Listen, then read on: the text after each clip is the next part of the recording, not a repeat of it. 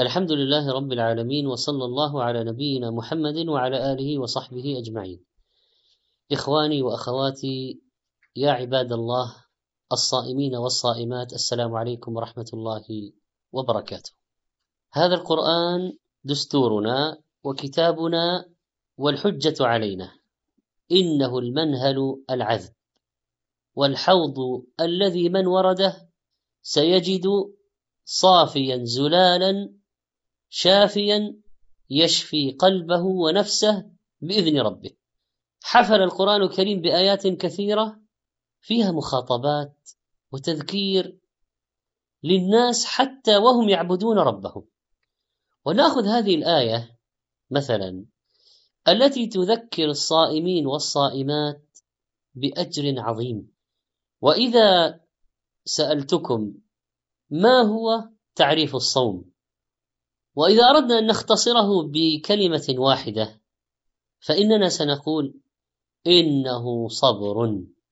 أليس هو الإمساك عن المفطرات من طلوع الفجر إلى غروب الشمس؟ فماذا نسمي هذا الإمساك؟ أليس صبرا؟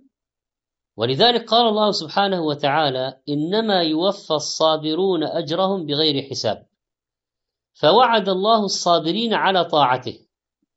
والصابرين عن معصيته والصابرين على قضائه وقدره بالأجر العظيم. ولقد فسر المفسرون هذه الآية إنما يوفى الصابرون أي الصائمون. وهذا تفسير بالمثال لكنه مثال عظيم جدا. فإن هذا الشهر هو شهر الصبر حقيقة. فالحمد لله الذي جعل لنا في أيام دهرنا هذا الزاد الذي نتزود به للآخرة. فحين يطول الأمد علينا ويضعف الإيمان ويضعف الصبر ونقع في أنواع من المعاصي نترك واجبات ونفعل محرمات ويصبح في القلب قسوة إذا بهذا الشهر يأتينا. قبله شعبان شهر ترفع فيه الأعمال إلى الله وسنن قبلية بصيام مستحب في شعبان لتأتي بعد ذلك أيام رمضان فيتزود القلب بالرضا والبشاشة والطمأنينة والثقة واليقين والصبر لئلا ينقطع في منتصف الطريق. يتصل المسلم بحبل الله فلا يحيد عن الصراط المستقيم. إن قوى الشر كثيرة ونحن نحتاج إلى زاد وسلاح للمقاومة والمحاربة لهذه الشهوات. إبليس والدنيا ونفسي والهوى كيف السبيل وكلهم أعدائي؟ إذا لم يكن معنا زاد الصبر فكيف نثبت؟ وخلق الإنسان ضعيفا ولذلك لا بد له من أن يتصل بركن شديد بقوي عظيم يستمد منه العون. يستقيم على الطريق يدفع الشهوات يثبت أمام إغراء المطامع بهذه القوة التي يستمدها. هذا الصبر كيف لنا أن نناله؟ هذا الصبر من أين نحصل عليه؟ أليس الصبر مرا؟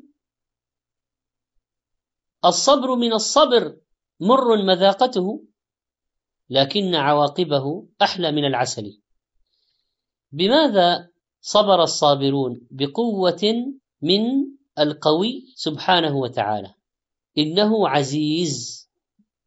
إنه كبير. إنه عظيم. يعطي الصابر قوة إذا التجأ إليه ثم يعطيه اجرا إذا واصل على صبره. ولنجزين الذين صبروا أجرهم بأحسن ما كانوا يعملون. قال ابن مسعود رضي الله عنه الصبر نصف الإيمان واليقين الإيمان كله. صحيح عنه موقوفا. النبي صلى الله عليه وسلم قال عجبا لأمر المؤمن إن أمره كله خير وليس ذاك لأحد إلا للمؤمن. إن أصابته سراء شكر فكان خيرا له وإن أصابته ضراء صبر فكان خيرا له. رواه مسلم. قلت لرجل مرة متصلا عليه كيف حالك؟ فقال شر. لماذا؟ قال هذه المصيبة وهذا الوضع الكئيب الذي أعيش فيه نتيجة كذا وكذا.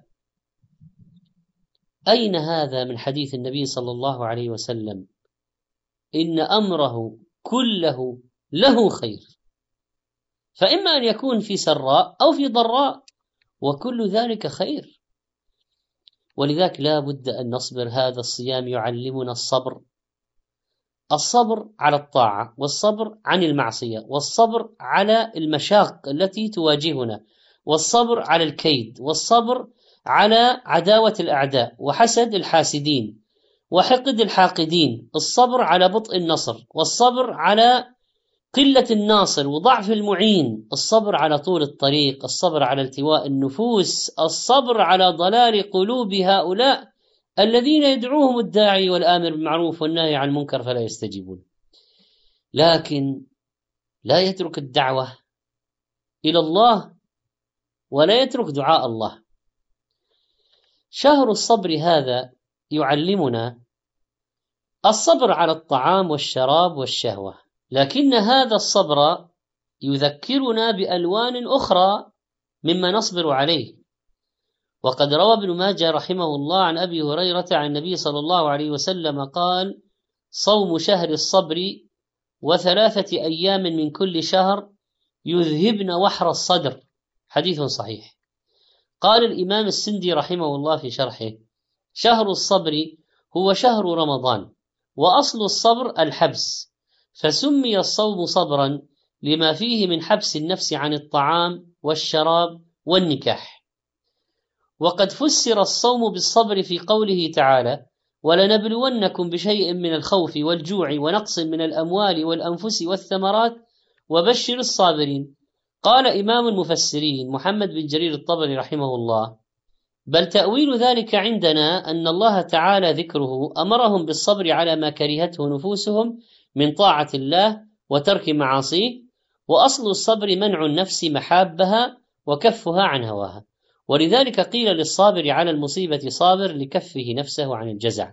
وقيل رمضان شهر الصبر لصبر صائمه عن المطاعم والمشارب نهارا.